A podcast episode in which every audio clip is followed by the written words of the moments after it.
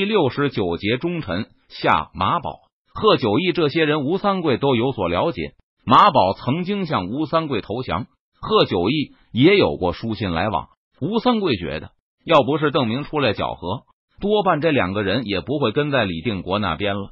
吴三桂隐约听说过，这些云南的高级军官都不太愿意和贵州为敌。李定国讨伐贵州，或是联合吴三桂北伐的战略，一直得不到滇军的群起响应。现在这几年，支持者更是寥寥。不过，直到试探过穆天波之后，吴三桂才确定了其中的原因。并非是滇军的将领都变成了和平主义者，而是他们的生活确实比以前好了，而且他们的注意力开始向地队那边转移了。在不少滇军将领看来，地队的装备更好，对敌人的优势更大，有更多的机会立下大功，所以他们的子弟在地队里建功立业更划算。既然贵州的路不好走，打赢了也没有什么油水，而且吴三桂还兵强马壮。那还不如让小辈们都跟着邓丞相去升官发财。既然穆天波平安回来了，和他有战友之情的昆明三王就热情的请他吃饭。冯双礼还盛情邀请穆天波一起打猎去散散心。李定国和白文选每天都有事，不能陪吴氏一生轻的庆阳王出去打猎玩上十天半个月的，因此他就约请穆天波。但穆天波最关心的出兵秦王一事。则得不到任何响应。李定国看上去还像是有点动心，但白文选大谈特谈什么云南多年以来战争不断，百姓生活艰辛，现在正是需要休养生息的时候。连受皇恩深重的巩昌藩都是这个态度。穆天波自然明白，他多半没办法从云南讨到救兵。至于让昆明出面责备杨在，逼着杨在兴兵讨伐莽白，也是不可能完成的任务。因为杨在能够为昆明提供非常实际的利益，占领军负责保护贸易、监督赔款的执行，这些都关系着云南官兵和百姓的切身利益，让他们的家人能够吃饱穿暖。而永历皇帝并不能给官兵、近身和百姓任何实际上的好处。皇上回来之后，说不定又要征兵、征粮、打仗，弄不好云南和四川的关系也会恶化。杨在每年送来的分红，不知道还有没有？大家嘴上不能说出来，不管皇上了。但即使是一个家庭妇女，也会在心里衡量其中的利弊。通过云南官员之口，穆天波还了解到四川院会的一个惊人的阴谋。虽然邓明很少提到缅甸的永历皇帝，但从他永历十五年远征的表现看，大家估计邓明也没惦着要把皇上接回来。只要继续维系抗清同盟就好。最近几年来，这个抗清同盟变得愈发稳固了。不过，谁也不敢说皇上要是没了，是不是又会爆发新一轮的内讧？反正，在这种形势变得越来越好的情况下，谁也不愿意冒险给清廷反扑的机会，也没有人愿意跳出来第一个喊“我们不需要大明天子”。既然现状不错，那几乎所有的人就愿意维持下去。院会甚至通过了一个预案：若是永历有什么三长两短，帝国要在第一时刻拥戴东宫即位。不过，不管是现任皇帝还是下一任皇帝，都是待在缅甸为好，省得回来之后大家没有了是急从权的借口。去年邓明开始鼓捣国籍制度，他的主要目的是为了进一步向近代国家转化，其次也有保护海外侨民的用意。不过，在邓明出海以后，院会里不知道哪个人随口一提，大家就讨论起永历天子的国籍问题了。邓明主张，只有享有同秀才或如同秀才功名的人才是帝国的公民，而全如同秀才可以视为在帝国境内有永久居留权，并且享受国民待遇的人。这一点被院会里不少议员进行了发挥。他们指出，既然帝国法律不能约束大明天子。而且大明天子高高在上，显然不可能被地位低于他的帝国政府授予一个公名。那大明天子就不可能是帝国公民，从而推出。若是有一天帝国统一了全境，那大明天子不可能也不应该是中国人。现在虽然帝国还没有统一中国，但没人怀疑这将是帝国的一项重要的任务。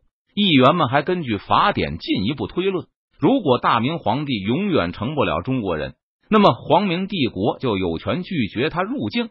而只要大明天子不能回国，那皇明帝国政府是及从权的不执行大明律，也就是顺理成章。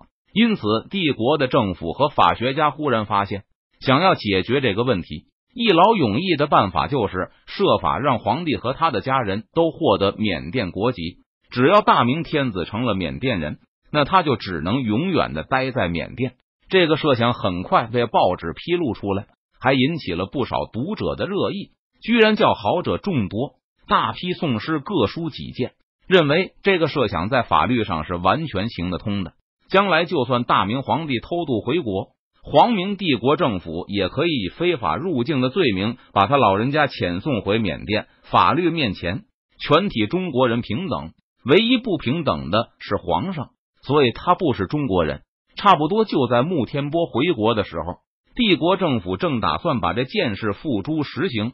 计划去找芒禄和莽白政权，要求他们把永历一家老小登记到缅甸的户籍上去，还打算派出专人负责此事。穆天波听说这个消息后，愤怒至极的大叫出声“丧尽”，喊出这两个字后，穆天波一下子愣住了。他感觉帝国政府丧失的并不是天良，而是另外一种东西，听起来好像是邓相手下的风格。吴三桂先是惊讶。然后就微微点头。现在吴三桂及他的手下普遍对邓明的印象是根本没有节操可言，连带邓明的部将也都如此。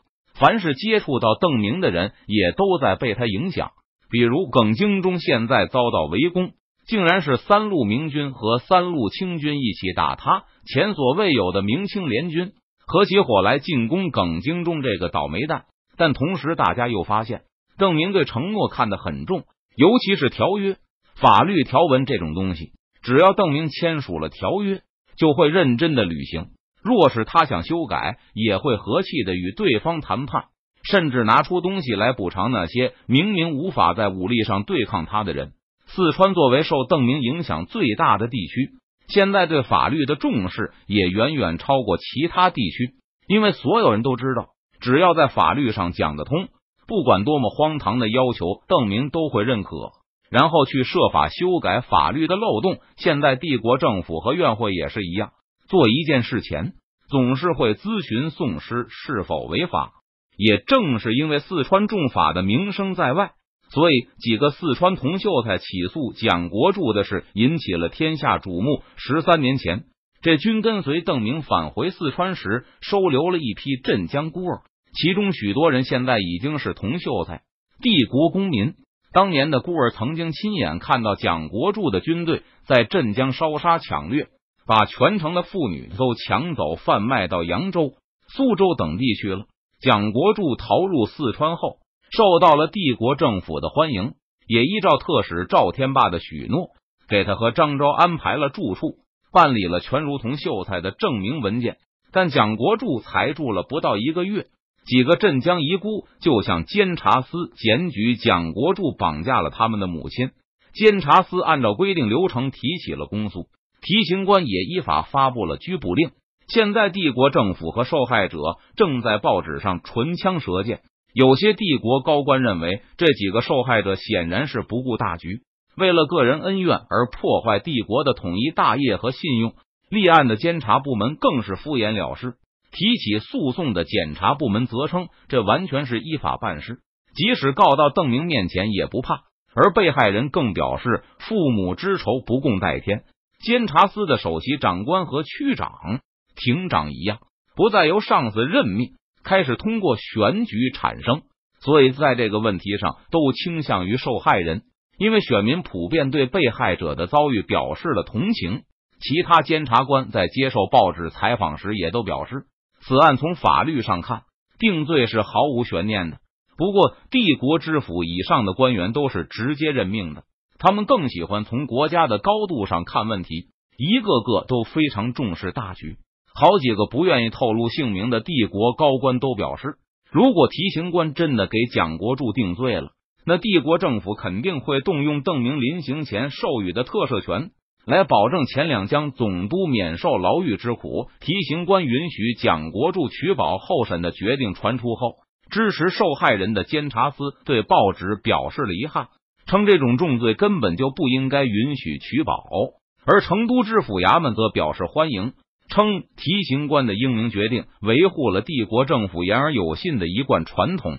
蒋国柱的案件或许还有较大争议，但吴三桂觉得，关于帮助永历办理缅甸国籍一事，大概是帝国大多数人的共识。钱国公大概不知道吧？十五年前，本王带兵来云南的时候，其实是想找机会效仿宁夏王李成栋的。吴三桂对走投无路的穆天波正色说道：“李成栋的名声可要比吴三桂糟糕的多。不过，因为率领广东反正而被永历封为宁夏王。”吴三桂告诉穆天波，他向云贵进军的时候，其实无时不刻都想着要反正，可惜被洪承畴盯得太紧，一直无法与永历天子或是晋王李定国顺畅沟通。而且，吴三桂觉得。仅靠自己的威望也未必能成功，所以一心想要接到永历，用大明天子的声威号令十万入前的清军反正。只是可惜呀，永历天子匆匆离开了云南，使得吴三桂的大计成空。后来更被邓明这个家伙偷袭，还与李定国结下了难以化解的误会。把当年的雄心遗憾一五一十的跟穆天波解释清楚后。吴三桂诚恳的看着钱国公的双眼，我是大明的忠臣，国公放心，迎接天子返还的事就交在我身上吧。